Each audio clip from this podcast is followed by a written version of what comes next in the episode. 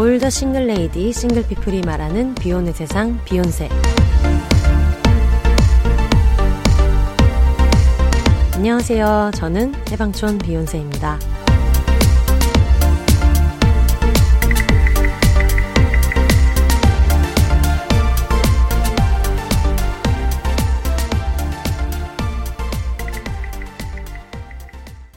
안녕하세요. 해방촌에서 글 쓰는 해방촌 비혼세입니다. 비혼입니다. 어, 여러분 어떻게 지내셨어요? 저는 그 템플 스테이도 갔다 오고 되게 여러 가지를 하면서 좀 쉬기도 하고 좀 좋았는데 일단은 제가 여러 가지 근황을 얘기할 것 중에서 제일 기분이 좋은 거는 굿즈 제작에 성공했습니다. 와!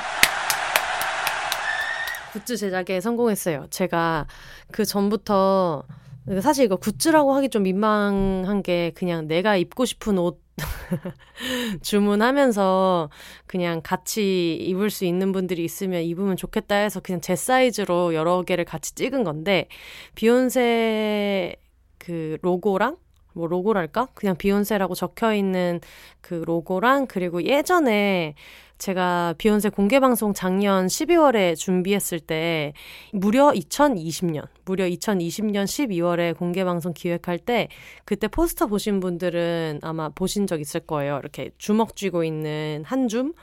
그 모양을 약간 이번에 로고처럼 직접 디자인해 가지고 그게 들어가 있는 티셔츠를 지금 이미 발주를 넣어가지고 지금 제작이 돼서 나올 것 같은데 일단 이거를 만들 때 제일 중요한 거는 사이즈 가지고 좀 스트레스를 그동안 되게 많이 받았어요. 특히 저희가 항상 얘기하듯이 우리가 어떤 어 옷을 살 때 프리 사이즈라고 적혀 있는데 존나 작아가지고 이거는 fucking small 아니냐, 존나 작다는 뜻 아니냐, 이 얘기를 비혼세에서 굉장히 많이 했었는데, 지금 제가 주문한 티셔츠 같은 경우에는 제가 워낙에 좀 이런 overfit으로 입는 걸 되게 좋아해요.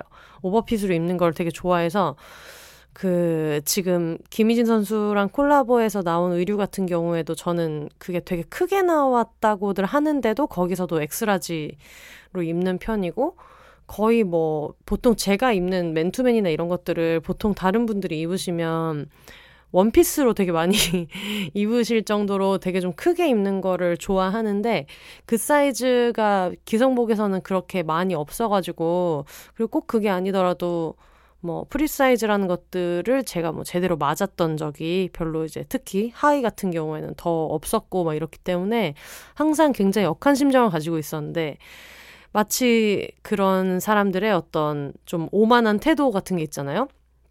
만드는 사람이 이 사이즈가 free라고 하면은 이게 free인 거지.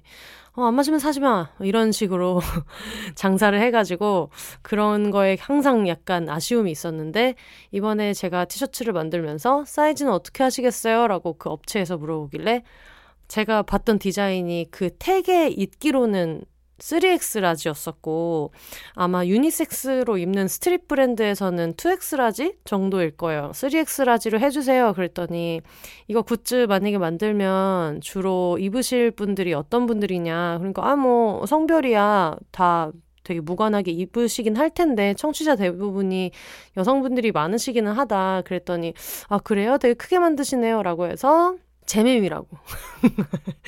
제맴대로 한번 만들어 보고 싶으니까 전부 다 3X 라지로 해주세요. 해가지고 지금 그거를 주문을 넣은 상태고 아마 뭐 어떤 분들은 잠옷으로도 입으실 것 같고 저처럼 그냥 이게 자기 입장에서는 맞는 핏이라고 생각하고 그런 느낌의 핏을 좋아하시는 분들은 그냥 티셔츠로도 입으실 것 같고 약간 체구가 저보다 작으신 분들 많은 분들은 원피스로도 입으실 수 있을 것 같기는 한데 어쨌든 엄청나게 큰 검정색 티셔츠를 주문했다. 그리고 10월 23일, 24일 서울 서촌에 있는 대역 카페에서 열리는 이제 책보부상이라는 행사에 그 제가 가지고 있는 출판 레이블 아말페하고 비욘세 이름으로 이제 이번에 나가잖아요. 전에 공지를 해드렸는데 거기에서 아마 만나 보실 수 있을 거고 사실 온라인으로도 구매를 하고 싶다고 하시는 분들이 계시는데 제가 이게 온라인으로 판매를 내가 이걸 할 수 있을까? 지금까지 책 배송하는 거 빼고는 이거를 따로 이렇게 진행했던 적이 없어가지고 할 수 있을까? 조금 걱정이기는 한데 일단 책보부상에 오시는 분들은 구입해 가실 수 있을 것 같고 거기서 수량이 남거나 아니면 보신 분들이 아 근데 나 이거 진짜 사고 싶다라고 문의가 많으면 다시 제작을 할 수도 있을 것 같기는 해요. 근데 그거를 제가 지금 뭐 온라인으로도 판매하겠습니다 이렇게 말하기가 약간 그런 게 아무래도 지금 디자인도 보신 분이 없고 그 완제품이 아직 안 나와 있고 이렇다 보니까 그거를 뭐 온라인에 올려서 수요 조사를 하기도 되게 애매하고 이래가지고 일단은 그냥 북페어의 새로운 굿즈 하나 정도 가지고 나가면 좋겠다 하는 마음으로 발주는 해놓은 상태고요. 그거 나온 거를 가지고 이제 저희 뭐 게스트 친구들이나 이런 친구들한테 한번 하나씩 착샷을 입혀보고 여러분 요런 핏인데 뭐 저랑 같이 입으실 분 있으시면 뭐 주문하세요 같은 형태로는 할 수 있을 것 같아요. 어쨌든 나오면은 제가 SNS로 인스타나 트위터나 이런 쪽으로 많이 공유를 해드리도록 하겠습니다. 그런 소식이 하나가 있고 그리고 제가 템플스테이를 갔었거든요. 템플스테이를 갑자기 무슨 바람이 불어가지고 저희 언니 성남 세라미칼님 집에서 이제 애기들이랑 같이 이렇게 앉아가지고 이렇게 멍 때리고 새로 산 티셔츠 자랑하고 그러고 있다가 아 뭔가 연휴인데 어딘가 되게 혼자 가고 싶다 드라이브라도 하고 이런데 돌아다니고 싶다 이제 얘기를 했더니 그 세라미칼님이 그 얘기를 하시는 거예요. 어, 템플스테이라는 그런 아예 사이트가 있어가지고 거기 들어가면 여기저기 좀 알아볼 수 있다. 그래가지고 그냥 어 그래? 하고 신나서 좀 알아봤더니 북한산 쪽에 템플스테이 하는 데가 있더라고요. 그래서 전날 결정해서 그 다음날 가겠다고 하고 바로 그냥 결제를 해서 템플스테이를 난생 처음 갔다 왔는데 결론부터 말씀드리면 진짜 너무너무 좋았고 저는 그런 막 자연에 들어가고 이렇게 하고 싶다는 게 원래 자연에 감흥이 별로 있는 사람이 아니었거든요. 근데 최근에 제가 항상 얘기하듯이 막 너무 많은 콘텐츠를 봐야 되고 너무 많은 콘텐츠에 노출돼 있기도 하고 그러다 보니까 그냥 아무 생각 없이 음악도 안 듣고 팟캐스트 같은 것도 안 듣고 그냥 자연 소리 들으면서 책이나 읽고 그런 걸 좀 해보고 싶다 이런 생각이 있었는데 막상 내가 이거를 할 수 있을까? 난 되게 산만한 사람이니까 못할 거야. 이런 생각을 하고 있었거든요. 그러던 차에 이제 템플스테이를 갔는데 가기 전에도 경고문, 아니, 경고문이래. 제가 경고를 받아들였기 때문에 경고문이라고 생각했나 봐요. 안내문에 뭐라고 써 있었냐면 등산을 막 1시간 해야 된다는 거예요. 그 절까지 가는데 차를 대놓고 거기에서 1시간 정도로 올라와야 된다. 그래가지고 어, 뭐, 등산한다 생각하고 가지 뭐 하면서 갔는데, 어, 생각보다 그 올라가는 과정도 당연히 힘들기야 힘들었지만 진짜 너무너무 좋았고, 올라가니까 이제 이렇게 탁 트인 이런 산 아래를 볼 수 있고, 산 중턱이긴 했지만, 뭔가 view가 내려다 볼 수 있는 view도 있고, 그런 느낌의 절이었거든요. 그래서 가격도 되게 싸고, 어, 절마다 다르지만 한 3만 원에서 6만 원 사이고 그러면은 하룻밤 자고 식사도 두 번 주고 그러니까 그냥 왜 요즘에 그런 숙소들도 많이 있잖아요. 이런 산이나 이런데 이렇게 경치 볼 수 있고 이런 에어비앤비 같은 것들도 되게 많은데 뭐 그런 거를 생각하면은 괜찮은 딜인 거 아닌가? 그런 생각이 되게 많이 들었고 어 써니 셰프가 많이 해봤거든요. 템플스테이를 여기저기 많이 해봤는데 보통 해야 되는 게 되게 많대요. 체험하는 것도 많고. 근데 제가 간 거는 완전 휴식형이어가지고, 뭐 예불이나 이런 것도 무조건 의무여서 가야 되고 막 이렇지는 않았었고, 그러다 보니까 그냥 제때 나와서 무건하면서 얘기 안 하면서 밥 잘 먹고, 거기 있는 강아지들 보고 이렇게 잘 쉬다가 외부 자극 없이 와서 진짜 너무 좋았어요. 가서 창문 열어놓고 이렇게 산 보이는 그 숙소에서 창문 열어놓고 그냥 창밖에 멍 때리고 보면서 책 두 권 가져가서 이제 읽었는데 처음에는 독립서점 같은 데서 가서 책을 새로 사가지고 올까 했다가 아 뭔가 되게 이런 휴식을 할 때는 그냥 내가 알고 있는 진짜 무슨 애착 그런 파자마처럼 몸에 익숙한 글을 읽고 싶다 그런 생각이 들어가지고 김이나 작사가님 보통의 언어들이랑 그리고 평범한 동네의 하루 그때 제가 공저로 요만큼 참여했는데 다른 분들 원고를 전부 다는 못 읽었었어요. 그거를 가져가서 읽었는데 아 너무너무 행복한 경험이었고 음 근데 이제 거기서 스님이랑 차담이라는 거를 할 수 있거든요. 그런데 저는 그 차담이 이렇게 되게 일대 엄청 다순지 모르고 갔는데 어, 처음 하는 경험이었으니까 재미는 있었는데 너무 빵 터진 게 이거 들으면서 아, 이거 청취자분들한테 일러야지 이렇게 생각했는데. 아무래도 주지수님께서 차담을 하시는데 좀 속세에서 온 사람들이랑 대화를 해야 하다 보니 나름대로 이제 토크 아이템을 좀 친근한 거를 고르시다 보니 그런 거라고 저는 이제 좀 생각 하는데 다들 나이를 물어보셨는데 그때 이제 어떤 중년의 남성분 한 분이 계셨고 그 외에는 거의 다 여성분들로 보였는데 근데 이제 주지수님이 나이를 물어보시더라고요. 그래서 어 나이를 물어보네 하면서 나이를 쭉 들었는데 제가 나이가 37살이잖아요. 근데 공교롭게 제가 거기서 나이가 제일 많았던 거예요. 그래서 그냥 아무렇지 않게 생각했었는데 제가 37살이라고 하자마자 결혼을 했냐? 직업이 뭐냐? 여러 가지를 물어보시고 굉장히 어떤 뭐랄까 속세 토크를 많이 하시더라고요. 예를 들면 거기 있던 분이 출신이 어디고 막 이런 얘기가 나왔어요. 그랬더니 주지수님께서 아 나 아는 사람도 그쪽 출신인 사람 있는데 굉장히 잘 됐다. 연대 나와가지고 현대자동차 다닌다. 막 이런 얘기를 해가지고 어? 어? 스님이 지금 이 산중턱에서 어떤 누군가의 출신지 얘기를 하면서 그런 스펙 얘기할 거야? 뭐 이런 생각이 약간 들어가지고.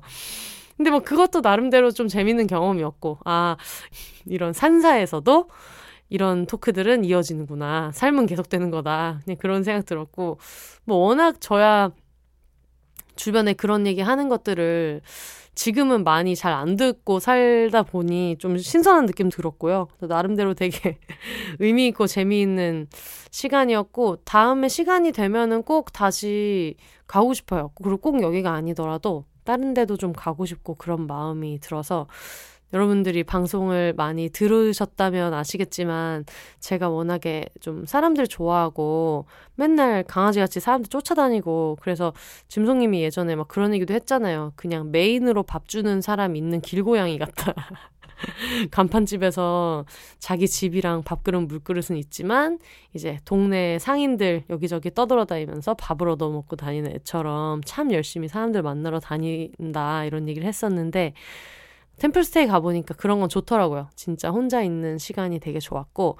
근데 다만 다음에 템플스테이를 가실 분이 계시다면 모기향을 꼭 가져가라. 모기향, 홈매트 이런 거를 꼭 챙겨가시고 그리고 전자 모기채 이런 거를 꼭 가지고 가셔야 될 것 같아요. 가서 살생을 여섯 번을 하고 절에 가가지고 굉장히 미안한 마음이 들었는데 어쨌든 되게 좋은 경험이었습니다. 그런 일들이 있었고 이번에 맨님이 주신 그 질문들도 그렇고 물론 그 한줌단 분들이 전부 다 오픈 채팅방 안에 다 계신 거는 아닌데 제가 이제 맨님한테 질문을 받고 나니까 갑자기 궁금해진 거예요. 나도 뭔가 직접 물어보고 싶다 이런 생각이 들어서 전에는 인스타그램으로 받았고 이번에는 오픈 채팅방에 들어가가지고 오랜만에 인사도 할 겸 질문을 좀 받아봤는데 그때 받은 것들을 지금 하나씩 좀 답변을 해드릴게요. 간단한 것들은 채팅방이나 아니면 가끔 하는 인스타에서 하는 무엇이든 물어보세요에서도 답변을 하고 있는데 조금 긴 것들 위주로 방송에서 답하겠습니다 했던 것들이 있어서 이거를 지금부터 하나씩 골라서 해보도록 하겠습니다. 먼저 어, 파주 핵폐기물님께서 혼세님 타투 의미가 뭐냐고 하셨는데, 일단 저는 몸에 타투가 3개 있어요. 저 오른손 손목 안쪽에 긴 레터링이랑 꽃 모양이랑 나뭇잎 있는 타투가 있고, 그리고 어깨 이 쇄골 왼쪽에, 그러니까 옷 입었을 때는 잘 안 보이는데, 쇄골 왼쪽에 약간 펜촉이랑 비행기 같이 이렇게 디자인 돼 있는 타투가 있고 그리고 왼쪽 팔 그 위쪽 안쪽 그 연한 살 있는 쪽 뭐라 그래야 돼? 하여튼 그쪽에도 타투가 있는데 총 3개가 있고 어 제가 이걸 언제 받았지? 거의 2015년 뭐 이때쯤에 받았던 것 같아요. 근데 이걸 의미를 다 알려드리기에는 그냥 뭐 직업적인 것들도 있고 이런 것들이 있는데 그냥 제일 대표적으로 제 오른손에 그 안쪽에 있는 레터링 타투가 레터링이랑 꽃이랑 그 나뭇잎밭 같은 게 이제 들어있는 타투가 있는데 이거는 제가 처음 받은 타투예요. 그리고 저는 처음에 타투를 받을 때 그전부터 타투를 받고 싶다 생각은 많이 가지고 있다가 예전에 한 어떤 사진 하나를 봤어요. 사진에 어떤 할머니 이렇게 뒷모습 사진이 있었는데 여기 허리 밑에쯤에 타투가 크게 이렇게 가로로 forever 18, 19이었나? 하여튼 forever 18 이렇게 숫자가 이렇게 적혀 있는 거를 보고 그때 처음으로 그 생각을 했어요. 계속 타투를 하고 싶다고 생각을 했다가 아, 이게 나중에 나이 들어가지고 좀 후회하면 어떡하지? 이런 생각을 그동안 되게 많이 했었거든요.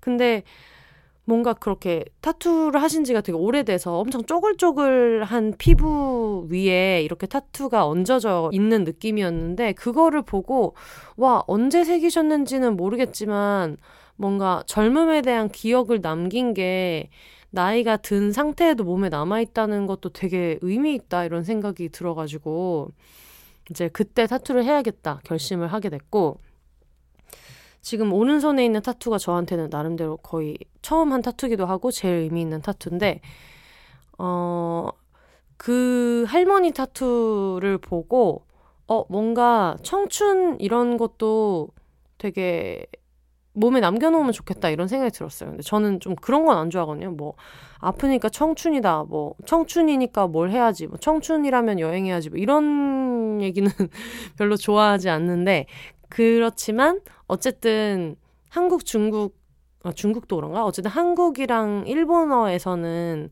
청춘을 얘기할 때 푸르른 봄 이렇게 얘기를 하잖아요. 근데 그게 꼭 젊은 나이만을 말하는 건 아닌 것 같고 인생에서 제일 봄 같은 시절을 이야기한다는 생각이 들었어요. 그래서 아 이게 봄이라는 게 그런 의미에서는 되게 반짝반짝거리는 시간 같은 느낌이라 의미 있다 이런 생각을 하고 있었는데 음 제가 되게 어릴 때 저희 아버지가 제 생일에 항상 노래를 불러주셨는데 그게 이제 겨울아이라는 노래인데 겨울에 태어난 뭐 아름다운 당신은 눈처럼 뭐 맑은 뭐 무슨 뭐 당신 이런 노래인데 그거를 제가 초등학교 때부터 항상 제 생일에 노래방을 가면은 아빠가 그걸 불러주셨었어요. 근데 제가 전에도 아마 한번 얘기한 적이 있는데 저희 언니는 워낙에 그 특히 어르신들이 봤을 때는 피부도 되게 하얗고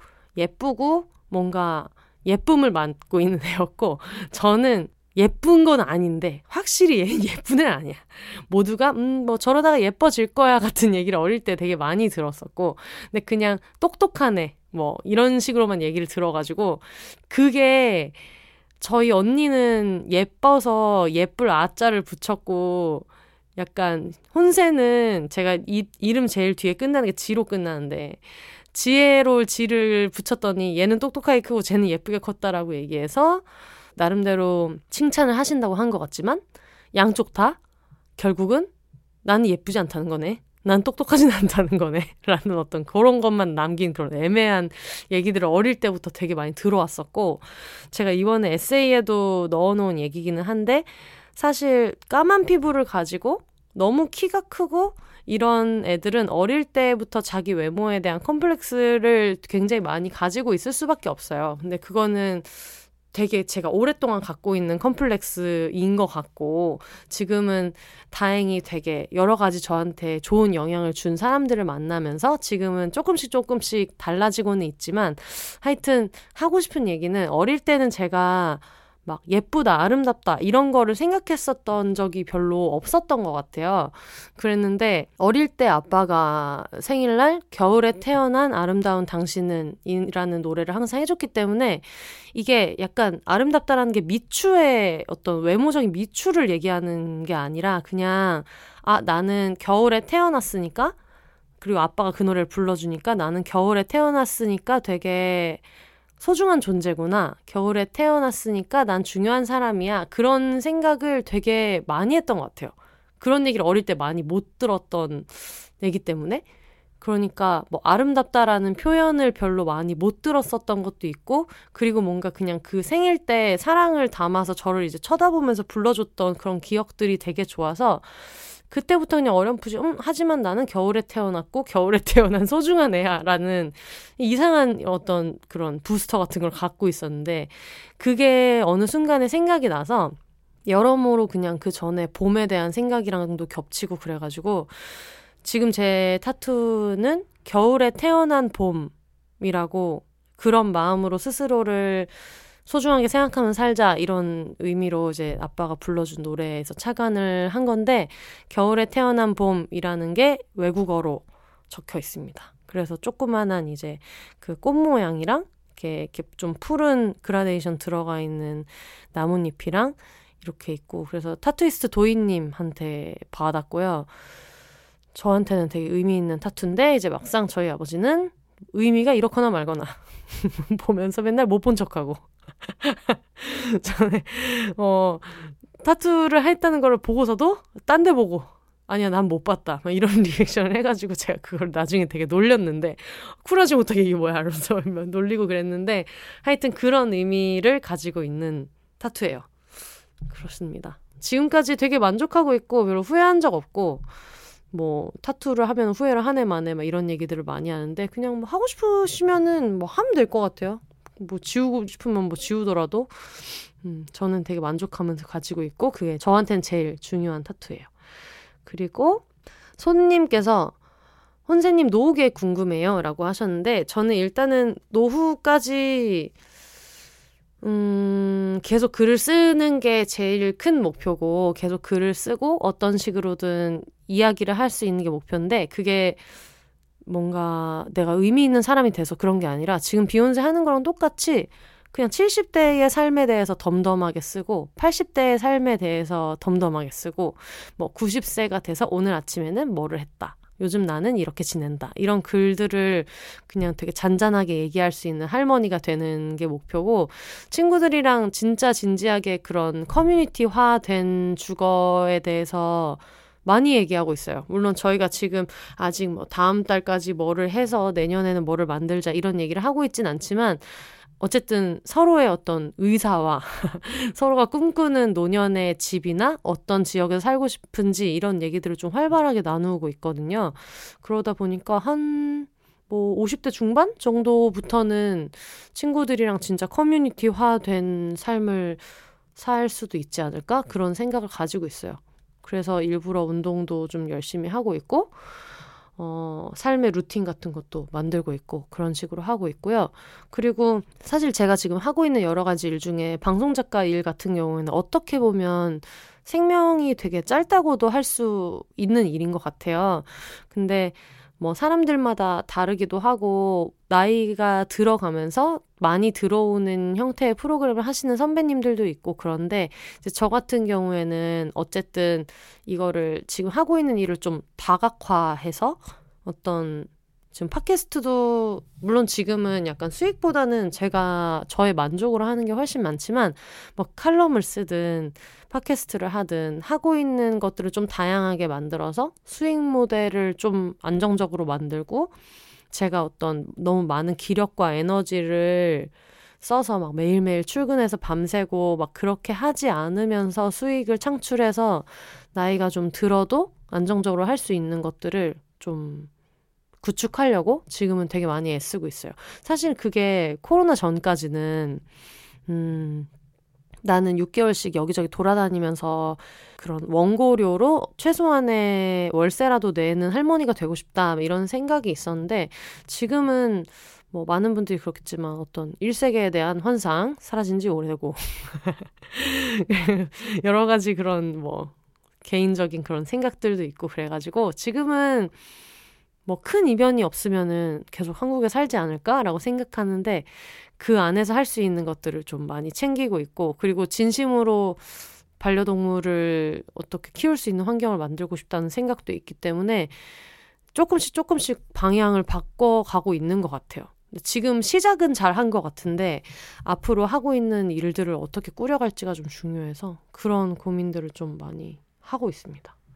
안양 나인님께서 머리 쇼컷으로 언제 자르셨는지 궁금해요. 라고 하셨는데, 쇼컷을 언제 잘랐냐면, 제가 머리가 계속 길었거든요. 허리까지 항상 길었었고, 고등학교 때 한번 이렇게 귀찮아가지고 확 잘라서 완전 커트머리 지금 정도 길이로 한번 잘랐던 적이 있는데 그때를 빼고는 계속 긴 머리를 유지하고 있다가 제가 머리카락이 되게 얇아가지고 염색이 진짜 잘 먹어요. 그래서 머리카락 얇은 분들은 되게 공감하실 텐데 그냥 갈색 머리로 염색을 해도 되게 탈색한 것처럼 엄청 밝아지거든요. 항상 그 머리 색깔을 되게 오래 유지하면서 긴 머리 유지를 많이 하고 있다가 어, 한번 예전에 제가 서바이벌 프로그램을 하면서 진짜 너무 고생을 해가지고 그러다 보니까 지금 저도 서바이벌 프로그램을 하고 있는 뭐 동기나 선배들한테 엄청 존경심도 가지고 있고 항상 마음으로 너무너무 응원하는데 그때 진짜 너무너무 힘들어서 어 진짜 목요일에 출근했다가 월요일에 퇴근하고 막 이랬던 적도 있고 그러다 보니까 끝나자마자 바로 제주도를 갔었어요. 그냥 제 차를 아예 배에 실어가지고 제주도로 보내서 거기에서 한 달 동안 안 나오고 제주도에 지냈었던 적이 있었는데 그러고 나서 친구 결혼식 게 이제 초대를 받아가지고 오랜만에 올라왔는데 제주도에서 그냥 너무 유유자적 잘 지내다 보니까 뿌리가 엄청 많이 기른 거예요. 그래서 뿌리가 길어서 이걸 뿌리 염색을 해야겠다 했는데 제가 또 엄청 게으르고 잘 미루는 사람 아니겠습니까? 그래가지고 그때도 미리미리 해놨으면 될 거를 당연히 안 했겠죠. 다음날, 다음날이었나? 아, 다음날이 이제 예식인데 머리가 너무 진짜 뚜껑처럼 막 여기만 까맣고 나머지는 다 노래가지고 뿌리 염색을 하러 갔는데 그 당시에 동네에 있던 미용실을 갔는데 자꾸 원장님이 이거는 탈색한 머리라는 거예요. 그래서 아니다. 제가 지금 이 머리를 몇 년째 염색하고 있는데 탈색한 머리 아니에요. 라고 얘기를 했는데도 아니에요. 이건 탈색한 머리 같다고 하셔서 진짜 아니니까 그냥 여기 뿌리 연결만 잘 해주세요. 라고 했는데 갑자기 머리가 너무 노란 거예요. 머리를 해주시고 감았는데. 그래가지고, 어, 머리 색깔이 왜 이렇게 노랗지? 해서 보니까 탈색을 그냥 하신 거예요. 뿌리만.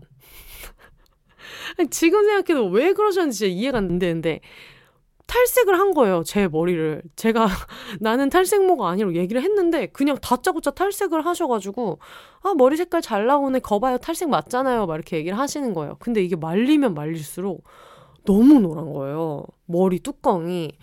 그래서 이거를 어떡하지, 어떡하지, 이렇게 하다가 결국은 그때 머리 톤 차이가 너무 많이 나서 다시 염색을 덮었는데 그거를 그날 당일에 했더니 두피가 다 뒤집히고 살점 뜯겨나가고 난리가 한 번 난 적이 있어요.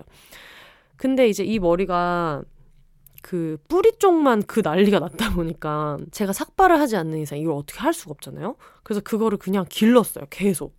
이 머리가 거의 막 개털이 된 상태로 이게 막 계속 내려올 때까지 머리를 기르다가 한 약간 귀 밑에 정도까지 이제 그 뿌리 연결된 머리가 좀 내려와서 지금은 자를 수 있는 상황이 됐었는데 그때 제가 방송 프로그램을 하면서 어떤 되게 유명한 헤어 디자이너 분을 인터뷰할 일이 있었어요.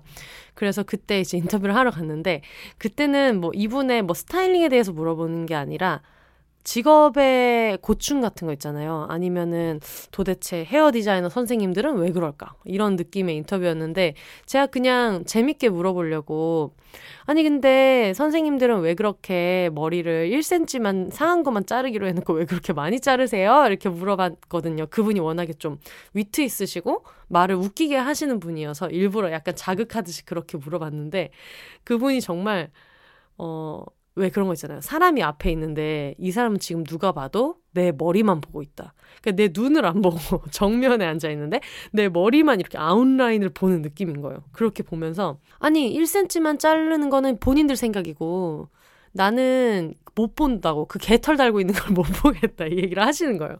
그러니까 워낙에 말을 되게 그렇게 세게 웃기게 하는 걸로 되게 유명하신 분이어가지고 저도 그냥 뭔가 인터뷰가 분위기가 되게 잘 붙어서 어 그럼 여기서 좀만 더 물어보자 해가지고 아니 그거는 선생님이 그걸 마음대로 정하시면 안 되죠. 고객이 개털이거나 말거나 개털도 내 개털인데 내가 달고 있거나 말거나 그걸 왜 그렇게 자르시는 거냐고 그랬더니 이분이 이제 인터뷰가 아니라 이제 제가 답답한 거예요. 그래서 아니 봐봐요 작가님도 지금 이 머리 이거 언제까지 하실 거냐 갑자기 저한테 넘어온 거예요. 그래서 작가님은 머리를 이거 잘라야 된다고. 지금 꼴배기 싫어 죽겠고, 지금 이렇게 머리가 개털이 돼가지고 이거 지금 다 타고 올라오는데, 이거를 언제까지 내가 두고 볼 수 있을지 모르겠다. 이런 얘기를 막 하시는 거예요. 그래서 처음에는 그냥, 아, 되게 웃기다라고 생각했다가, 어느 날 머리를 감는데, 머리가 진짜 툭툭 끊어지는 거예요. 그 탈색했던 게 점점 내려오니까. 그래가지고 이제 조용히 그 당시에 이제 인터뷰에 잘 응해주시고 덕분에 되게 잘 진행이 잘 됐고 되게 웃으면서 빠이빠이를 좋게 했는데 그 선생님한테 연락을 해가지고 되게 선생님 참여하는 마음으로 연락을 드립니다. 하면서 저 머리를 잘라야 될 것 같아요 라고 얘기를 하고 제 머리를 잘랐는데 그때 이제 그 선생님이 워낙에 좀 과감하신 스타일이고 과감하게 머리를 잘 자르는 걸로 유명하신 분이라 가서 머리를 잘라달라고 그랬더니 진짜 그 긴 머리였을 거 아니에요. 그 긴 머리를 그냥 옆에서 한 움큼 잡고 그 칼 있잖아요. 그거를 쭉쭉 그냥 쭉쭉 자르는 거예요. 그래서 머리를 한 번에 진짜 많이 자르죠. 한 번에 머리를 그때 거의 왜 이렇게 가끔 가다 제가 머리 길면은 조금 단발 비슷하게 귀로 한 번씩 넘어갈 때가 있는데 거의 좀 짧은 아나운서 분들 단발 중에 조금 쇼컷은 아닌데 짧은 단발 정도? 그 정도로 머리를 한 번 자르고 그 뒤에 이제 어, 다른 헤어 스타일리스트 분이 또 저를 이렇게 쳐다보시면서 작가님 지금 길이가 굉장히 애매한데 작가님은 쇼컷을 해야 된다라고 하셔가지고 그래서 그때부터는 좀 그냥 재밌었던 것 같아요. 어, 이거 뭔가 맡겨놓으니까 본인들이 뭔가 이런 의견을 가지고 얘기하신 분들한테는 맡겨놓으니까 머리가 되게 괜찮은 거예요. 그래가지고, 어, 그럼 한번 잘라보세요. 해가지고 머리 확 잘랐는데, 어, 되게 마음에 들고, 일단 너무 편하고, 너무 편하고, 그냥 스타일도 저는 제가 이게 되게 어울린다고 생각해요. 지금도. 머리가 길 때보다, 뭐 사람 따라서 다르겠지만, 헤어 스타일이 지금이 되게 어울린다고 느끼고, 그리고 이게 한 번쯤 길러볼까 생각을 하다가도 2015년에 그때 팍 자른 이후로 한 번도 안 기른 게 왜 그러냐면 이게 쇼커신 분들은 이해하실 거예요. 이게 머리를 이제 딱 이렇게 자른 다음에 아 그래도 이게 너무 숏컷을 너무 오래 해가지고 좀 지겨운데 길러볼까라고 하면 슬슬 기르다 보면은 이제 이 뒷머리 부분이 목 쪽으로 이제 카라에 닿으면서 김병지 존이 한번 와요. 김병지 존이 옵니다. 김병지 존이 오면 이걸 견뎌야 돼요. 근데 경 견디면 그 다음에 또 곽도원 존이 한번 와요. 그래서 어, 그 김병지 씨가 아니기 때문에 김병지 씨처럼 어울리지도 않고 곽도원 씨가 아니기 때문에 곽도원 씨 느낌도 안 나요. 그냥 김병지 존에 가 있는 어떤 그냥 비욘세 이런 느낌인 거예요. 그러다 보니까 그냥 별로 이걸 참지 못하겠다 싶어가지고. 근데 전 사실 김병지 존까지 가기도 전에 약간 그냥 뒤에서 이렇게 만졌을 때 머리가 한 움큼이 잡힌다. 싶은 느낌이 들면 못 참고 좀 바로바로 바로 짜는 편이에요.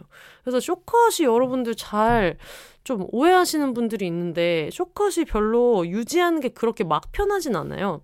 머리를 드라이하고 이런 손질을 하기는 편한데 진짜 자주 잘라야 되고 미용실도 자주 가야 되고 근데 저 같은 경우에는 이제 탈색을 하고 헤어스타일을 머리 색깔 되게 많이 바꾸는 편이거든요. 근데 그거는 짧아서 할 수 있는 특권인 것 같아서 어쨌든 2015년에 처음 쇼컷해서 잘 유지하고 있고 지금도 굉장히 만족하고 있습니다. 그렇고요. 그리고 내손동 흑임자님께서 혼세님 맥주 거품 올리는 방법 알려주세요. 볼 때마다 침 나와요 하셨는데 이게 이제 아마 그 제 SNS 안 보시는 분들은 모르실 수도 있어서 설명을 해드리자면 그냥 왜 카스나 이런 것들 병맥주나 캔맥주 먹을 때도 그런 막 옥토버 페스트 막 이런 독일 맥주 축제 간 느낌으로 거품이 이만큼 이제 올라오게 해서 잘 먹는 편인데 그거는 제가 어디서 배웠냐면 제가 일본에 살았을 때 삿포로 맥주원이 있어요. 맥주 공장이 있어가지고 거기 직원분한테 이제 직접 배운 거고 그게 언제더라?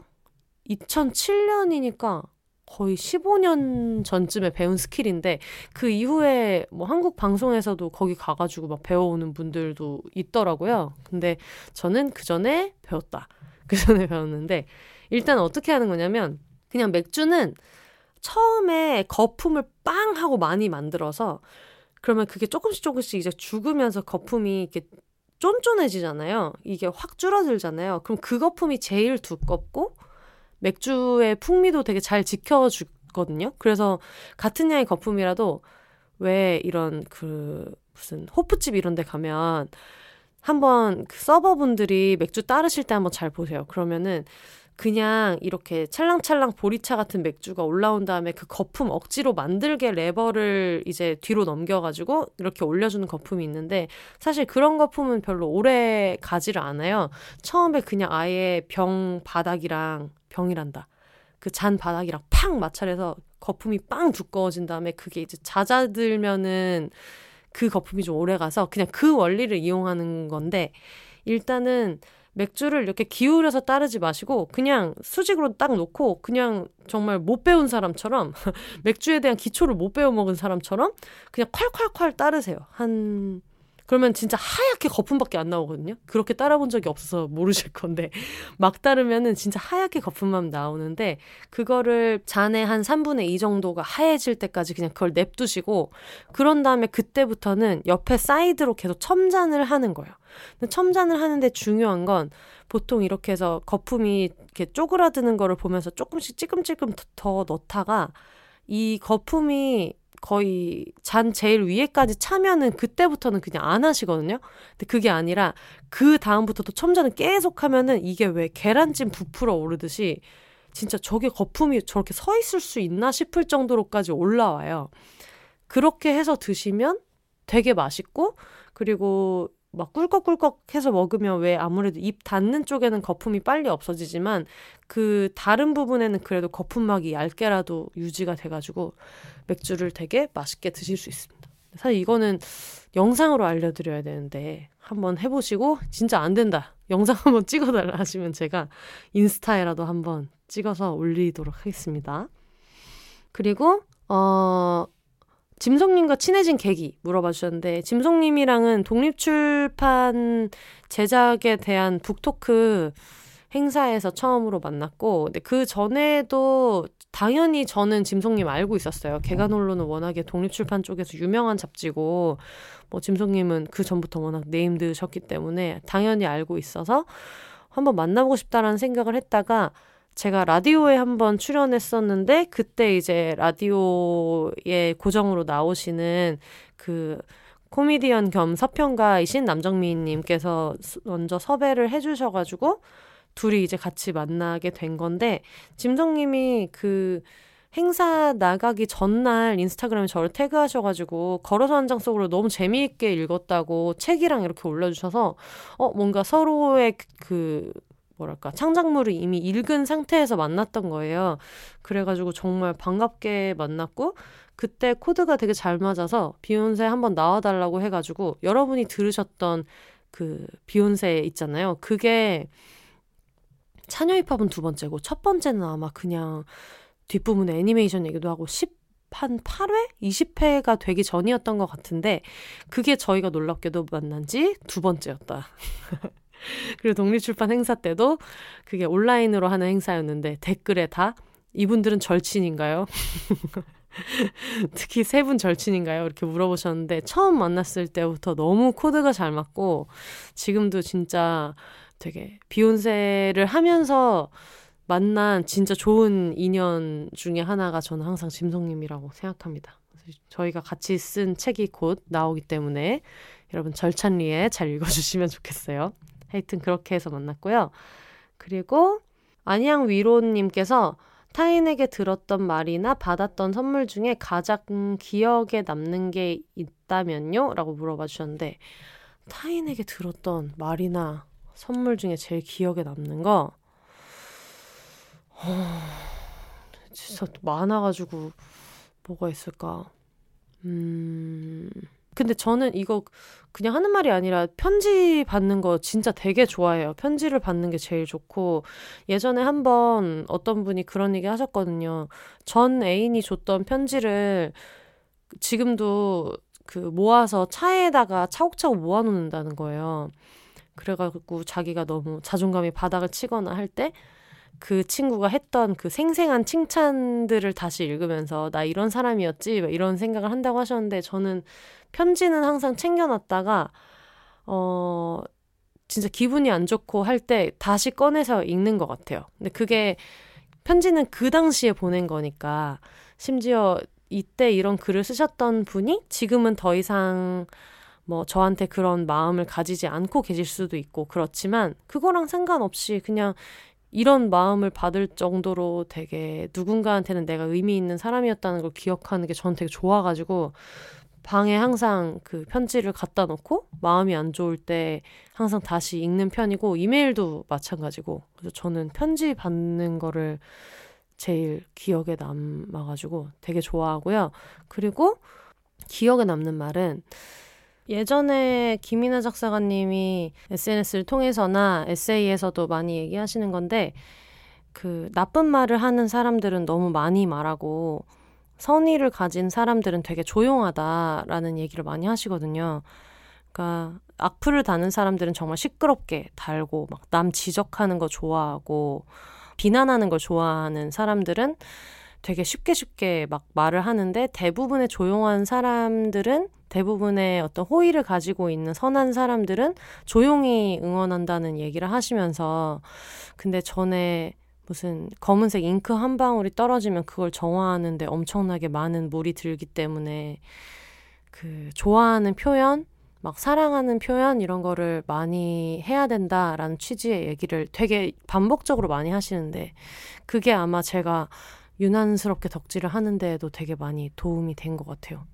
그래서 그건 항상 마음에 잘 새기고 있고 그 얘기를 들으니까 얘기를 많이 하게 되는 것도 있지만 또 거꾸로 아 나한테 직접 메시지가 와서 닿지 않더라도 이거를 의미 있게 듣고 있고 좋은 마음으로 듣고 있고 읽어주는 분들이 굉장히 많이 있다는 거에 대한 믿음도 좀 갖게 된 것 같아서 그거는 같은 창작자 입장에서 항상 기억하고 살려고 노력하는 말인 것 같아요. 그 정도가 생각이 나는데 당장 뭐 되게 좋은 얘기 많이 들으면서 살았던 것 같은데 갑자기 생각이 안 나네요. 하여튼 그렇습니다. 그리고 어, 언제나 힘이 되어주는 말, 마음속에 간직하고 있는 말이 있으시다면 알고 싶어요 하셨는데, 저는 그냥 되는 거 하자라는 말을 요즘에는 되게 잘 마음에 안고 살고 있어요. 그, 너무 무리해서 상대방한테도 무리하지 말고 나도 무리하지 말자라는 생각을 진짜 많이 하고 그리고 뭐 우울이나 불안이나 무기력이나 이거를 기본적으로 약간 갖고 있는 편이기 때문에 그럴 때는 되게 큰 목표를 갖는 것보다 일단 되는 거라도 하고 그걸 칭찬하는 걸 중요하게 생각하게 된 것 같아요. 제가 그런 성향의 사람이 됐다 보니까 그래서 막 너무 열정적으로 하고 이런 것보다는 일단 되는 거 하자라는 생각을 갖고 있어가지고 네 그런 마음으로 살려고 하고 있습니다.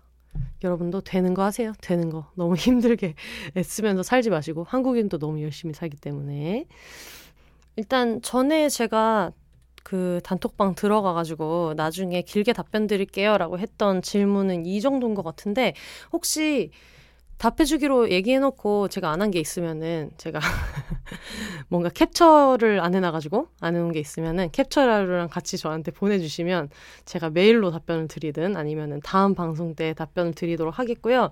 그 맨님한테 여러분 되게 많이 보내주셨었잖아요. 질문. 그거를 제, 저희가 소화를 되게 못했던 게 많아서 맨님이 어, 다행히도 어, 그러면은 비욘세에서 따로 답변해 주셔도 괜찮을 것 같다고 얘기를 해 주셔가지고 맨님이 줍줍해온 질문을 제가 답해 보도록 하겠습니다. 최대한 좀 많이 해볼게요. N행시 시키셨는데 이거는 제가 운 띄우기 그래가지고 다음에 기회가 되면 한번 해볼게요. 어, 김희진 대 한줌단. 하, 김희진 vs 한줌단. 이거는 한 줌단 골라야 되는 것 같아요. 왜냐면 제 덕질까지 엄청 응원해주고 막 support 해주시는데 뭔가 운명 공동체로 같이 가야 되지 않겠나 싶어가지고 한 줌단 고르겠습니다. 그리고 혼세님께 깨끗한 1억이 생겼고 본인만을 위해서 써야 한다면 어디에 쓰고 싶으신지 여쭤봐 주세요. 라고 하셨는데 그런 거 할 수 있을 것 같은데요? 이런 그 비혼세 행사 어디 한번 시원하게 크게 한번 술 파티 같은 거 한번 크게 한번 해보고 싶어요. 그런 거 해보고 싶고 다른 뭐를 사야 되겠다 이런 거는 잘 모르겠고 아 있다 있다 약간 펫시터를 둘 수 있는 상황이 될 거니까 반려동물을 키우고 싶어서 반려동물 키우면서 그냥 개 앞으로 통장을 해놓고 그 1억 안에서 병원비도 하고 펫시터 분이 오시면 그분 인건비도 주고 하면서 그냥 그렇게 쓰면 좋을 것 같아요. 네. 그리고 불알 친구랑 키스하기 내 친구 불알이 키스하기 이거 누구예요? 누굽니까? 일단 저한테 불알이 지금 없는데. 불알 친구가 있어요. 지금 불알이 없는데? 뭐 보지 친구 정도면 내가 뭐. 얘기할 수 있겠는데 이거 뭐 클리 친구, 클리토리스 친구 뭐 이런 거면은 할 수 있겠는데 제가 불알이 없어가지고 불알 친구랑 키스하기, 친구 불알에 키스하기. 어 당연히 불알 친구랑 키스하기를 고를 것 같고요. 이건 뭐, 근데 불알에 키스하기는 친구 불알이 아니라 내 불알이어도 키스하기 싫을 것 같은데 불알 친구랑 키스하기 하겠습니다. 한 달간 말 한마디 못하고 돈 받기 이런 걸 시켜보고 싶다라고 하셨는데, 아, 너무 힘들 것 같아요. 저는 이거 무건 진짜 안 되고, 한 달간 말 한마디 안 하고 돈 받기. 이게,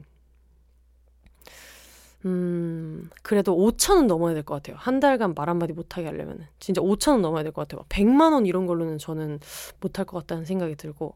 그리고 금주 대 아침에 일어나기. 이거 무조건 아침에 일어나기입니다. 의외로 저는 그냥 술 안 먹는 거는 그렇게 힘들지 않은 것 같아요. 가끔 왜 무슨 검사하거나 이번에 그 백신 맞았을 때도 백신 맞고 14일 동안은 술 먹으면 안 된다고 하잖아요. 그럼 저는 그냥 그러고 또 뚝 안 먹고 한 2주 있어도 그거는 잘 견디거든요. 의외로. 근데 아침에 일어나는 거는 진짜 매일매일 너무 힘들기 때문에 이거는 안 됩니다. 아침에 일어나기 절대 안 돼요. 절대 안 되고 김이나님과 김희진님 1대1 팬미팅 동시에 한다면? 이라는 질문은 제가 영혼의 노숙자에서 답변을 드렸기 때문에 영혼의 노숙자의 조회수 향상을 위해서 요게 궁금하시다 하시는 분은 영혼의 노숙자 비욘세 출연분을 들어서 조회수를 올려주시면 되겠습니다. 그리고, 음, 가장 인상에 남는 한 줌단 분은 어, 당연히 만나 뵙게 되거나 아니면은 가끔 이렇게 이메일 주시거나 하는 분들이 되게 다 기억에 남는데 사실 저는 한 줌 단인지 몰랐던 그 지인이 있었어요. 친한 동생이 있는데 이제 그 친구랑 연락을 그렇게 오래는 못하고 막 그렇게 했었는데 그 친구가 어, 좀 힘든 일이 있어가지고 부모님 중에 한 분이 투병을 되게 오래 하셨었고 마지막에는 거의 되게 병원에서도 가망이 없다고 하고 막 이러는 상태였는데 이제 알고 보니까 그 친구가 그것 때문에 거의 너무 힘든 시기를 보낼 때 비욘세를 출퇴근 시간에 듣고 있어서 그냥 그때 웃으면서 지낸다라는 식의 얘기를 한번 저한테 되게 오랜만에 한 적이 있어요. 요즘 되게 힘들게 지내고 있고 상태가 되게 안 좋은데 비욘세 들으면서 왔다 갔다 하면서 아침에 그렇게 지낸다. 사실 그 친구가 저를 비욘세를 항상 자정 업로드를 할 수 있게 저한테 동기부여를 해준 친구이기도 하고 최근에도 이제 연락을 하고 이렇게 했던 것들이 결국은 연락 안 하고 지내고 각자 사는 게 바빴던 시기가 있었는데 비욘세를 하면서 이거를 듣고 있다고 소식을 전해주면서 이제 가끔씩 연락을 주고받게 돼서 여러 가지 얘기를 나눌 수 있게 돼가지고 친한 사이이기는 하지만 진짜 청취후기를 알려준다는 점에서는 한 줌당 같아서 이 친구가 되게 기억에 많이 남아요. 뭔가 힘들 때 비욘세 들으면서 힘내고 있다 이런 얘기 해주시는 분들이 저는 항상 기억에 많이 남는 것 같아요. 네.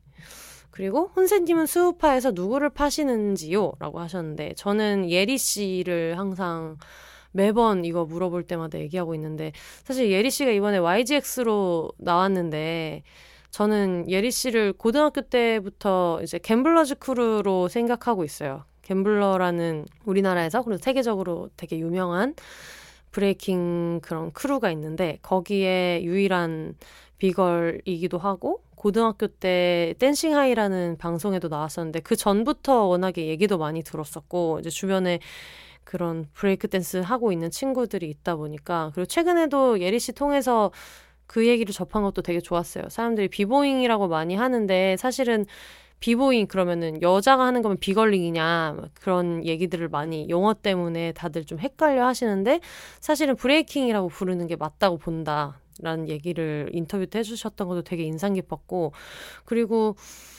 이 저도 막 춤에 대해서 엄청나게 잘 알지는 않지만 그래도 주변에 아는 분들이 있어가지고 많이 좀 보다 보면 그리고 저도 댄스 서바이벌 프로그램을 예전에 한번 했었기 때문에 보다 보면 그 어떻게 보면은 폴댄스랑 비슷한 것 같기도 해요. 어떤 의미로는 되게 어떤 기계체조 같은 거에 더 가까운 느낌도 있고 되게 테크니컬하게 되게 프로페셔널한 게 요구되는 장르인데 그거를 하면서 다른 춤을 예리 씨만큼 잘 추기는 정말 정말 어려운 일이고 그리고 주변에 있는 사람들 통해서도 워낙에 뭐 소문난 연습벌레라 연습실 문 열고 들어와서 문 닫고 나가는 분인 거는 워낙에 얘기도 되게 많이 듣고 있고 그래가지고 그냥 자기 중심 지키면서 자기 거를 하는 모습이 굉장히 멋있고 그리고 저는 breaking 하는 예리 씨는 워낙에 뭐 뉴스나 이런 데서도 많이 조명이 됐고 뭐 아르헨티나 유스 올림픽 동메달도 땄고 지금 이제 파리 올림픽 때도 정식 종목으로 채택이 되고 하다 보니까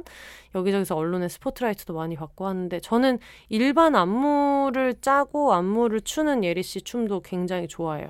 그거를 오랫동안 봐왔기 때문에 그 스트리트 우먼 파이터에서도 예리 씨를 엄청 눈여겨 보고 있고 음 사실 신체적으로 댄스를 하기에 불리한 조건이라는 것도 좀 가지고 있는 걸로 저는 알고 있는데 아마 예리 씨 덕후이신 분들은 무슨 얘기를 하는지 아시겠지만 근데 그냥 자기가 원하는 거를 쭉 해나가는 모습이 굉장히 멋있다고 생각해요. 그런 얘기를 워낙에 많이 듣고 있고 그래가지고 예리 씨 제가 항상 네, 응원하고 있습니다. 제가 그 얘기를 했더니 누가 아 역시 김씨 콜렉터 김씨 여자 좋아한다. 김예리 씨거든요. 원래 본명이 그래가지고 김이나 김희진, 김예리 아 대단하다.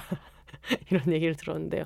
어쩌다 보니까 진짜 그러네요. 수우파에서는 예리 씨도 좋아하고 뭐 리정 씨도 좋아하고 그러니까 저는 리정 씨가 뭔가 춤선에서 한 번도 흥분하지 않는 게 좋아요. 다 같이 춤을 출 때 뭔가 흥에 젖어서 추는 게 되게 보기 좋을 때도 있는데 어떤 사람들은 조금 항상 절제된 그 선을 절대 안 나가는 몸짓이 있는 사람들을 저는 그냥 개인적으로 좋아하거든요. 근데 저는 그런 의미에서 리정 씨 춤이 항상 와, 진짜 깔끔하다. 어떻게 저 저렇게 추지 하는 저의 어떤 개인적인 취향이 있어가지고 좋아합니다. 그리고 최근 만난 사람 중에 성별 불문 가장 매력적이었던 사람은 성별 불문하고 가장 매력적이었던 사람 저는 이달의 소녀 추 씨를 인터뷰할 일이 있었는데 추 씨가 들어올 때 너무 막 발랄하게 안녕하세요 하면서 이제 들어오시는 거예요. 근데 그 에너지가 너무 밝아가지고 순간 진짜 약간 녹은 거예요. 문 열고 들어오실 때 약간 녹아가지고.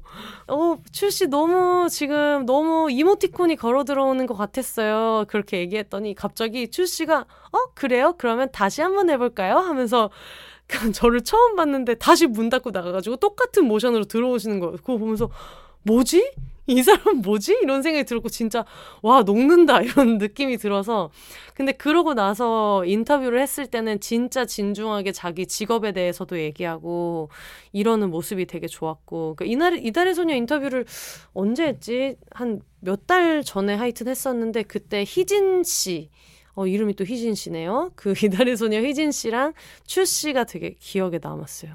너무 매력적이라고 생각했고 그게 그냥 막 귀여워 예뻐 뭐 이런 게 아니라 인터뷰를 할 때 항상 되게 생각이 단단하고 그렇다는 느낌이 들어가지고 저는 그런 분들을 좋아해서 되게 매력적이라는 생각이 들었고요. 그리고 저는 혼세님 방송 듣고 정말 생각이 많이 바뀌었다는 생각을 문득문득 해요. 고맙다고 전해주세요. 라고 하셨는데, 아, 이거는 제가 훨씬 감사합니다. 저는 되게 다양한 분들 얘기를 들으면서 제가 갖고 있는 한계도 진짜 많이 깨닫고 제가 가지고 있는 편견도 되게 많이 깨닫고 그래서 그거를 깨닫는 순간순간에는 제가 좀 싫어지지만 그래도 지나고 나면은 그래도 뭐라도 하나 수집해서 조금씩 더 다른 사람한테 민폐 안 끼치는 사람이 돼가고 있는 것 같아가지고 항상 빚지고 있다고 생각해요. 진짜 감사하고요. 어, 비욘세님께 궁금한 점. 같은 애주가로서 맨님처럼 술 안 마시는 분은 어떻게 공략하거나 어필하시는지 궁금합니다라고 하셨는데 저는 상대방이 술 안 먹는 거는 괜찮아요. 제가 먹고 싶을 때 그거를 막 못 먹게만 안 하면 돼가지고 실제로도 친구들이 술안 먹고도 되게 잘 놀고 술 안 마시는 분은 글쎄요 따로 공략하는 건 없는 것 같아요. 왜냐면 애초에 이 사람이 술 먹고 이 정도 마음을 열어줘야만 나랑 친해질 거야라고 해서 부어라 마셔라를 잘 안 하다 보니까 그거는 특별히 없는 것 같아요. 그냥 좋아하는 사람한테 좋아하는 티 많이 내고 이러는 게 항상 저의 공략이랄까? 그냥 제가 못 참아서 항상 하는 행동입니다. 생애 마지막 식사라면 메뉴를 무엇으로 하실 건지는 라면이고요. 라면일 것 같아요. 마지막 식사면. 그리고 외식을 한다면 어머니 대성집 그 선지국일 것 같고 예전에 출연권 따놓았다고 언급하신 비온 프리랜서 작가님, 선배님 언제 나오시는지 궁금해요.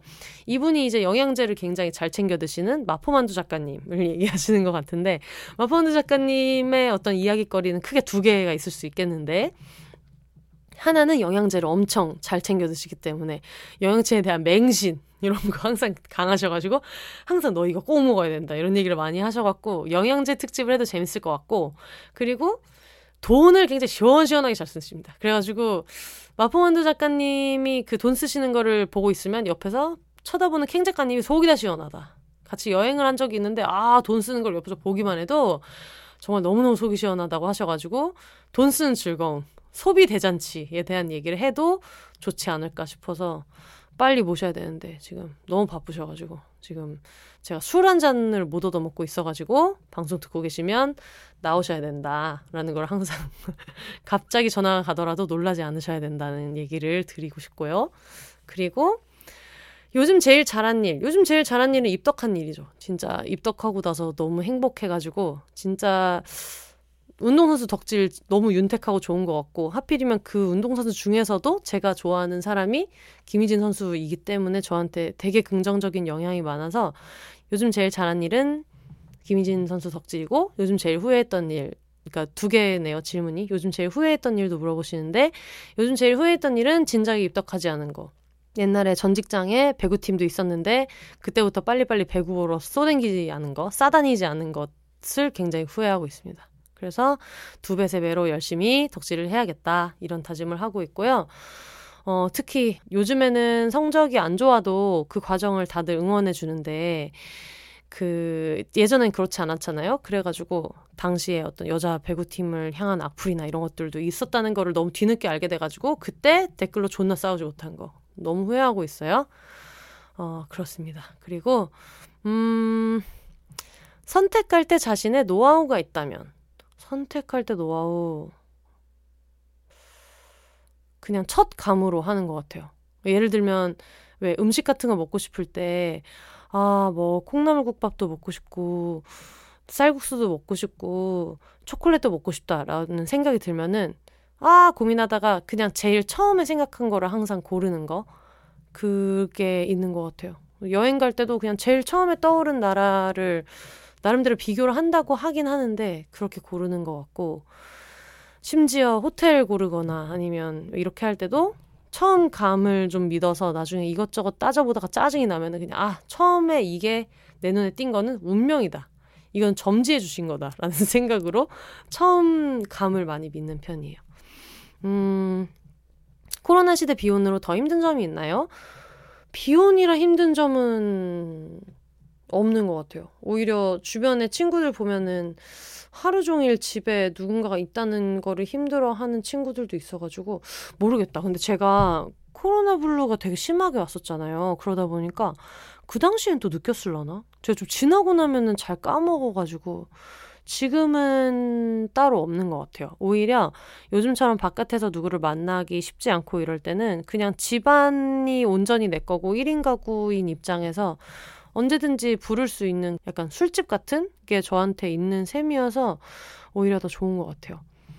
어, 맨님은 새로 만난 게스트분들이랑 친해지신 분들 많은 것 같은데 혼세님도 있나요? 라고 하셨는데 사실 저는 게스트로 처음으로 모신 분은 치도님밖에 없어요. 치도님이랑 인스타 친구로 이제 가끔 메시지 주고받으면서 잘 지내고 있고 그 외에는 여러분 놀랍게도 비혼세는 비혼세 게스트로 안면을 트신 분이 진짜 그 한 분밖에 없습니다. 홍승은 작가님도 뭐 얼굴 본 거는 처음이지만 그 전에 글쓰기 모임에서 항상 뵀었기 때문에 네 비혼세로 알고, 알게 된 분은 딱 한 분밖에 없어서 잘 지내고 있고요. 어, 요즘 제일 맛있게 먹는 것 요즘에 그 하, 요즘에 그거를 맛있게 먹고 있어요. 어, 해방촌에 비건 스페이스라는 비건 그 음식점이 있는데 거기에 왜 오틀리라고 귀리 우유 같은 거 있잖아요. 그거를 사서 그 뮤즐리에다가 불려 먹는 거를 아침에 되게 잘 먹고 있어요. 전에는 항상 그릭 요거트에다가 이렇게 해가지고 꿀 넣고 막 이렇게 해서 많이 먹었었는데 그것도 어떨 때는 시간이 막 들 때도 있고 그리고 그릭 요거트가 워낙에 유통기한이 안 길다 보니까 매번 챙겨놓지는 못하는데 그냥 간편해서 요즘에 오전에 좀 많이 먹는 편이에요. 잘 먹고 있어요. 비건식이기 때문에 누구든지 드실 수 있어서 한번 먹어보시면 좋겠습니다. 뭔가 되게 overnight 오트밀 같은데 신문지 맛 안 나고 그냥 좀 더 맛있는 버전인 것 같아가지고 네 그렇습니다. 그리고 어, 현재 좋아하는 모습이 못다한 선택의 후회에서 나왔다고 하셨는데 더 자세한 얘기를 듣고 싶어요 라고 하셨는데 예를 들면 좋아하는 사람들한테 좋아한다고 많이 말하지 않고 눈치 보고 했던 거예요. 왜냐면 저는 음 유학도 두 번을 갔다 왔고 원거리 연애도 많이 했고 그리고 학교 다닐 때도 전학을 되게 많이 했기 때문에 막 그런 사람과의 관계에서 고민을 좀 많이 하고 했던 시절들이 특히 어릴 때는 좀 있었던 것 같아요. 근데 지나고 나서 생각해 보니까 이러나 저러나 헤어지고 그냥 희미하게 옛날에 알았던 것도 기억이 안 나는 사이가 되는 경우들도 되게 많아가지고 그냥 내가 좀 더 마음에 들고 좋아하는 사람한테 좋아한다고 얘기를 못하는 거는 뭐 누구의 이득인가 이런 생각이 들더라고요. 그래서 저는 연애할 때도 엄청 표현 많이 하고 좀 직진하는 편이고 좋아하는 사람들 덕질 같은 것도 신나게 얘기하는 편이고 뭐 청취자분들한테 좋아한다는 얘기도 저는 많이 한다고 생각하는데 부담스러우면 죄송합니다. 항상 이런 거에 막 힘을 받고 막 이런 게 너무 좋아요. 이런 얘기를 항상 하는 걸 되게 좋아해요.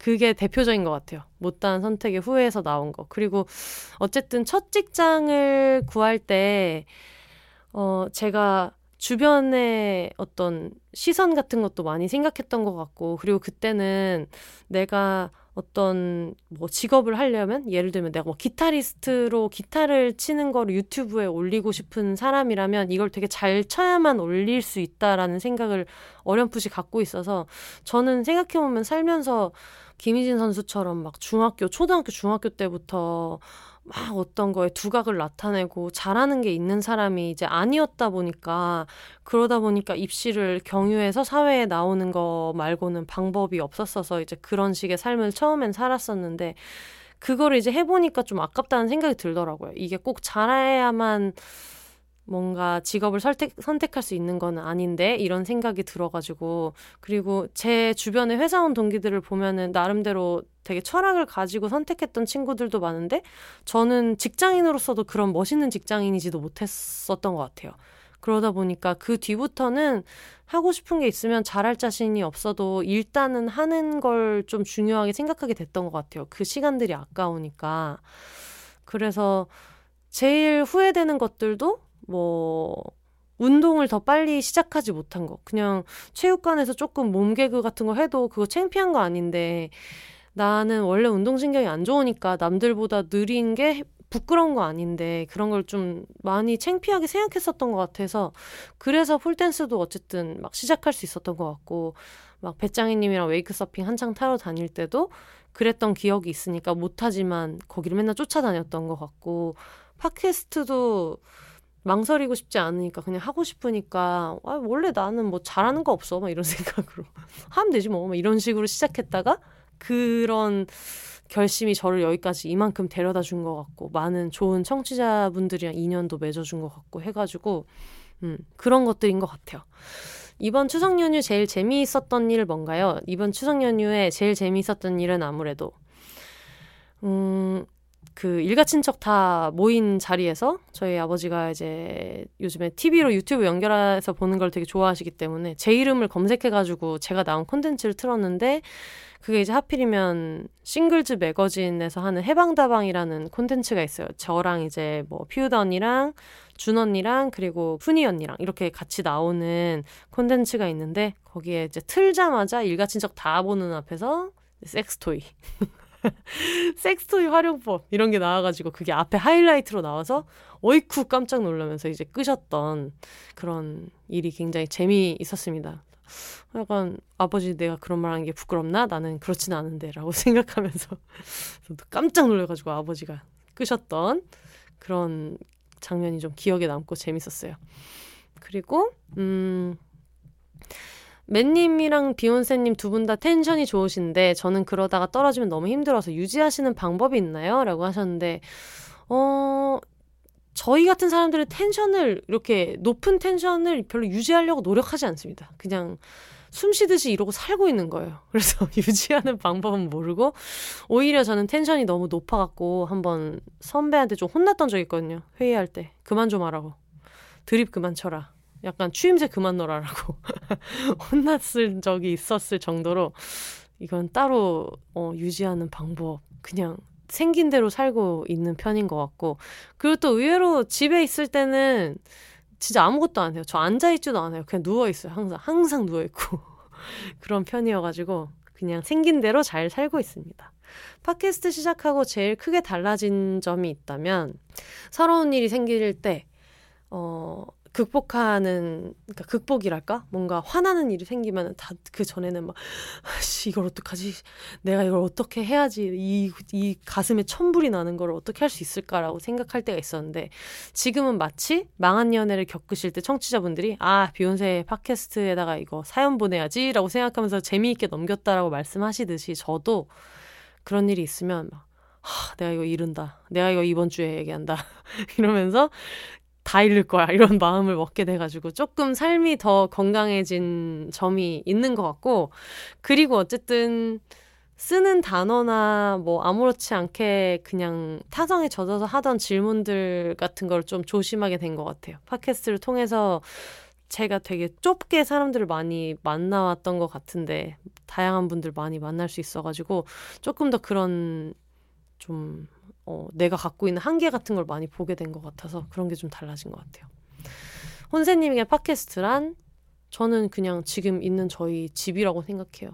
항상 집, 저한테는 집이라고 생각해가지고 이렇게 얘기할 때가 제일 마음도 편하고 그리고 그냥 가족은 같이 있으면은 어떨 때는 붙어서 같이 살기도 하다가 가끔 바쁜 일이 있으면 좀 멀어지기도 하다가 그냥 그렇게 지내잖아요. 근데 어쨌든 본질적으로는 그냥 거대한 되게 가족 같은 느낌이 있어서 저한테는 집 같은 존재라고 생각이 들어요. 어, 의류 쇼핑 어떻게 하시는지 궁금해요. 백화점 혹은 아울렛, 길거리, 인터넷 쇼핑 비율 등등이라고 하셨는데 일단 저는 백화점에는 제 사이즈가 아예 없고요. 수트는 거의 자라에서 많이 산 것 같고 그리고 사실 저는 그러니까 맞춤 수트도 생각은 했었는데 제가 몸무게 변동이 진짜 커요. 저 진짜 7, 8kg는 그냥 왔다 갔다 하다 보니까 그냥 기성복으로 나와 있는 것들을 많이 사서 수트는 자라에서 많이 사고 백화점에서는 그냥 아예 쇼핑을 못 하는 편이고요. street 브랜드는 무신사 같은 데서도 사고 뭐 근데 사실 사실 제가 김희진 선수 좋아하면서 되게 편해진 건 그런 거예요. 원래 street 브랜드에 약간 이런 오버핏을 많이 입는 편인데 선수가 워낙에 좀 패셔너블하기도 하고 그리고 그 콜라보에서 낸 의류 같은 것도 이번에 냈잖아요. 그러다 보니까 그냥 배구 티셔츠 사고 그 콜라보 의류 사고 이렇게 하다 보니까 그냥 걷더니 가을 겨울은 그냥 날 것 같아 갖고 그렇게 요즘은 쇼핑 많이 하는 것 같아요. 거의 다 온라인이고 온라인에서 실측 사이즈의 센티미터 같은 거를 보고 네 사는 편입니다. 원래는 1년에 한 번씩은 항상 해외를 왔다 갔다 했었으니까 유럽이나 미국 가가지고 항상 그때 필요한 신발도 사오고 저는 발도 되게 크잖아요. 발이 265고 이러니까 그렇게 했었는데 코로나 때문에 그거는 못하고 있던 와중에 아주 좋은 어떤 닮고 싶은 사람이 생겨가지고 요즘 굉장히 행복합니다. 그리고 혼세님이 한줌단에게 궁금한 것은 이거는 그 단톡방 들어갔을 때도 한번 말씀드렸는데 비욘세를 왜 들으시는지 항상 궁금합니다. 비욘세 여러분 왜 들으세요? 항상 알고 싶어요. 알고 싶고 제일 궁금합니다. 가장 좋아하는 사람 유형은 다정하고 사랑이 많은 사람 좋아해요. 안 해도 되는 설명이지만 그래도 한마디라도 더 해주는 사람들 있잖아요. 뭐 일을 시키더라도 이것 때문에 해줬으면 좋겠어 라고 더 얘기해준다거나 자기가 뭔가 왜 싫어하는 감정에 대해서는 표출하기 되게 쉽잖아요. 저도 좀 그런 편인 것 같고. 근데 좋아하는 사람들에 대해서는 그러지 않다 보니까 그런 식으로 사랑이 많은 사람들을 좋아하고 가장 싫어하는 사람 유형은 그냥 뭔가 남 뜯어고치는 거에 굉장히 꽂혀 있는 사람들은 별로 안 좋아하는 것 같아요. 주변에 연애하고 있는 사람들을 봐도 뭔가 자기 애인을 뜯어고치는 거에 너무 꽂혀 있거나 이런 사람들은 저는 조금 조심하려고 하는 편이에요. 저 스스로도 그러지 않으려고 좀 많이 노력하고 왜냐면 제가 저도 그랬던 시절에 한번 있어 봤기 때문에 네, 그런 사람들은 별로 안 좋아하는 편입니다. 배가 고파서 잠이 안 오실 때 어떻게 하시나요? 이거는 그냥 먹는 것 같아요. 그냥 바로 먹어요, 진짜. 싹 다 먹습니다. 지금은 안 먹는 거는 없고, 그냥 먹은 다음에, 뭐, 아이, 맛있었다 하고 그냥 잘 자는 편이에요. 특별한 어떤 이유가 있어가지고, 뭐, 어디에 운동하는 게 있는데, 뭐, 시합이 남아 있어서 몸 관리를 해야 한다거나 그런 게 아니라면은, 여러분 그냥 드세요. 괜찮습니다. 6월에 몇월 살 연하남은 나타났나요? 안 나타났어요. 안 나타났는데 8살 연하의 좋은 어떤 일적으로 만난 사람들이 좋은 파트너가 돼준 분들은 있어요. 그리고 어, 최근 독립한 맨님을 위한 1인 가구 추천템. 이거는 맨님한테도 나중에 다시 말씀드려야 되겠다. 어, 자익을 구비하시고 식기세척기, 에어프라이어, 그리고 로봇 청소기 요 네 개 꼭 있으셔야 됩니다. 그리고 다음 유튜브 라방 계획은 어 이거 진짜 하고 싶은데 글쎄요, 언제 할까요? 유튜브 라방. 여러분 재밌으셨어요, 그때? 그때 써니 셰프 왔을 때 했었나? 했었는데, 그러게요. 진짜 라방을 별로 안 했네. 유튜브 라방, 어, 말 나온 김에 하겠습니다. 뭐, 언제 하지? 11월에 할게요. 이렇게. 갑자기 이렇게 얘기하면 하는 거지 뭐. 11월에 하겠습니다. 만약 새로운 직업을 가질 수 있다면 뭐 하고 싶으세요? 이거는 하고 있어요. 저는 지금은 하고 싶은 거 있으면 다 하고 있는 편인 것 같아요. 팟캐스트도 하고 싶었기 때문에 하고 있고, 글도 쓰고 싶었는데 하고 있고, 그리고 뭐, 뭐, 출판 같은 것도 하고 있고, 굿즈도 뭐 만들고 싶었어서 지금 만들고 있었고 해가지고, 지금 뭔가 새로운 직업을 이걸 하고 싶다라는 게 따로 있진 않지만, 그냥 다시 태어나면 운동 능력이 출중한 사람이 돼가지고, 그거를 직업으로 하는 일도 한번 해보고 싶어요. 근데 힘들 것 같아요. 어려울 것 같은데, 그 나름의 성취는 좀 있을 것 같아가지고, 철딱서니 없는 소리 한번 해봤습니다. 그리고 앞으로 할 디오스의 특집 방송 한두 개만 미리 말해주세요. 아마 10월 말쯤에 맨님이 비혼세 나오실 거고요. 그리고 어, 다음 주에 이제 출간 블루스. 출간을 앞두고 우울에 빠지고 자존감이 바닥을 치는 작가들 모임을 하려고 합니다. 여러분 기대해 주시고 호그와트 특집 항상 대기하고 있고 네 그렇습니다. 네, 오, 저 지금 다 했어요. 그때 올려주신 거. 오, 질문이 지금 40몇 개를 했는데 다 했네? 어, 되게 최선을 다해서 한 것 같은데. 여러분, 어떠세요? 재밌으셨어요? 사실은 제가 다음 주에 그 출간 블루스 할 때 사람이 4명 나온단 말이에요. 4명씩이나 나온단 말이에요. 이 큰일은 여자가 해야지 4분이랑. 어, 너무 귀 가려워서 귀를 긁었는데 소리가 너무 크게 들어가네. 죄송합니다. 어, 짐성님이랑 큰일은 여자가 해야지에 나오는 두 어떤 아수라 만춘님인 동시에 그 박초롱 작가님, 이다혜 작가님이기도 하신 이분들이랑 출판 앞두고 이제 얘기를 할 건데 사실 제가 네 명 나오는 편집을 진짜 싫어하고 너무 어려워하다 보니까 오늘은 겸사겸사 주셨던 질문도 있고 해가지고 혼자 이제 답변을 드렸는데 어 항상 맨날 얘기해가지고 너 왜 맨날 똑같은 얘기하냐 할 것 같지만 되게 얘기 나누는 것 같고 엄청 재밌네요. 가끔 또 해봐야 되겠어요. 여러분 궁금한 거 있으면 한 번씩 보내주시면은 제가 항상 잘 차곡차곡 쌓아놨다가 아니면 어, 답변 드릴 수 있는 게 있으면은 그때 오프닝에서 바로바로 바로 보내드려도 될 것 같고 해서 보내드리도록 하겠습니다. 아 그리고 10월 달에도 그 제주도 금능에 있는 책방 아베크에서 surprise 책꾸러미 보내드릴 거예요. 그러니까 여러분들 어, 근황 사연을 보내주세요. 요즘에 어떻게 지내고 있는지 이런 것들 보내주시면 저희가 어김없이 10월 마지막 주쯤에 소개를 해드리고 책방에서 보내드리는 책꾸러미 두 분한테 보내드리도록 하겠습니다. 그래서 미리미리 보내주시면 차곡차곡 쌓아놨다가 잘 전달해드릴 거고요.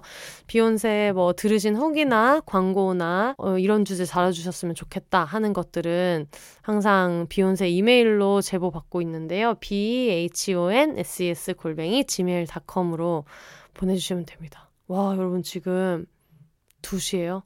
새벽 2시에요. 자니? 약간 자니 피플이 활동할 새벽 2시입니다. 새벽 2시까지 얘기했는데 너무 여러 가지 질문으로 같이 얘기해 주셔가지고 좋은 질문 많이 주셔서 제가 막 농담으로 뭐 이런 걸 물어보냐 이렇게 얘기했지만 참신한 질문들도 많이 주시고 질문에서 되게 와 신기하다 이런 것도 관심 가지시는 거 엄청 신기하다 싶은 것들이 많아서 되게 즐거웠고요. 어, 어, 나 이거 질문했는데 수집이 안 된 것 같아요. 빠졌어요. 하는 게 있거나 아니면 궁금한 게 있으면 언제든지 네, 연락 주시고 오늘도 좋은 밤 되셨으면 좋겠습니다. 오늘이 금요일이죠. 음, 금요일이 제가 알기로 어, IBK 기업은행 온라인 출정식 하는 날이에요. 유튜브에서 보실 수 있으니까 IBK 기업은행 인스타그램 가셔가지고 같이 보시면 여러분과 나는 같은 TV에서 같은 걸 보고 있는 어떤 직관하는 기분으로 선수들의 어떤 각오나 이런 거를 들을 수 있어서 의미가 있을 것 같습니다. 여러분 제발 배구 많이 봐주세요. 배구 얘기하고 싶어. 팟캐스트에서 맨날 배구 얘기하고 싶어요. 배구 얘기 지금도 너무 많이 하고 있지만 항상 더 목이 마른 거 아니겠어요. 그렇다 보니까 주저리 주저리 얘기하게 되는데 슬슬 마무리 해보도록 하겠습니다. 오늘도 들어주셔서 너무 고맙고요. 어, 평온한 밤, 평안한 밤 되셨으면 좋겠어요. 너무 잘 살려고 노력하지 말고, 너무 행복하려고 노력하지 말고, 지금 되는 거 하면서 잘 지내면 좋겠습니다. All the single lady, single people이 말하는 비혼의 세상 비혼세. 그럼 저는 다음 주에, 어, 이진송 작가님, 이다혜 작가님, 박초롱 작가님과 함께 작가들의 어떤 어, 이 쓰레기를 세상에 내도 되겠나라고 끌어안고 항상 엉엉 울면서 세상에 계속 책을 내고 있는 사람들의 출간블루라고 불리는 그 출간 직전 우울에 대해서 얘기할 거예요. 일명 출간블루스 특집으로 다시 찾아오도록 하겠습니다. 여러분, 혼자 사세요. 안녕.